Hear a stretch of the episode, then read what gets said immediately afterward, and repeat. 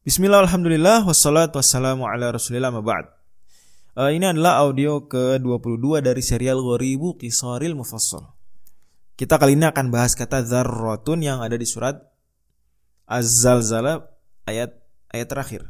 Ya, Allah firmankan famay ya'mal mithqala dzarratin khairan yarahu wa may ya'mal mithqala dzarratin syarran yarahu.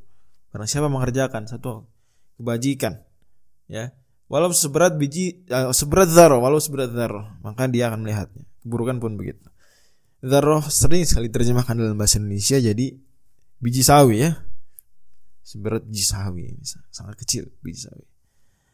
Nah, dalam bahasa Arab modern zarro artinya adalah atom. Di pelajaran fisika misalnya, zarro atom.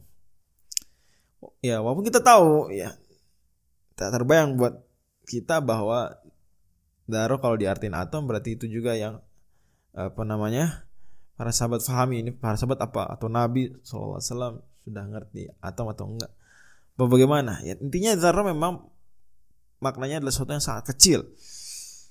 Uh, untuk pemaknaan klasiknya zarronya ada, ada dua makna. Makna pertama adalah sigorun namal ini eh, semut-semut kecil. Semut-semut kecil. Sigorun namal. Semut-semut kecil itu disebutnya zarroh memang ungkapan sesuatu yang kecil. Makna kedua adalah eh, debu-debu yang muncul yang atau yang terlihat ya. Kalau kita melihat jendela uh, sinar matahari masuk di jendela.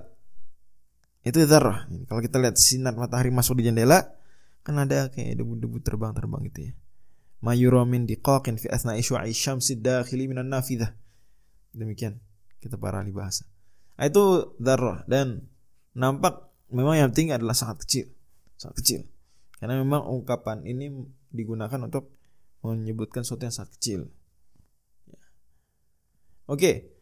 Dan zarroh itu sendiri berasal dari huruf zal, ro dan ro ya. Zal, ro dan ro menunjukkan kata Imam Ibnu Faris latafatun wantishar. Ini sesuatu yang sangat kecil dan tersebar, yang menyebar. Dan memang begitu.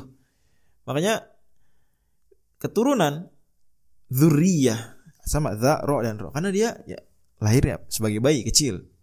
Dan pada akhirnya anak-anak kalau banyak ya terus menyebar. Mereka tinggal tempat lain dan terus manusia pun menyebar dari situ kan ceritanya. Oh gitu.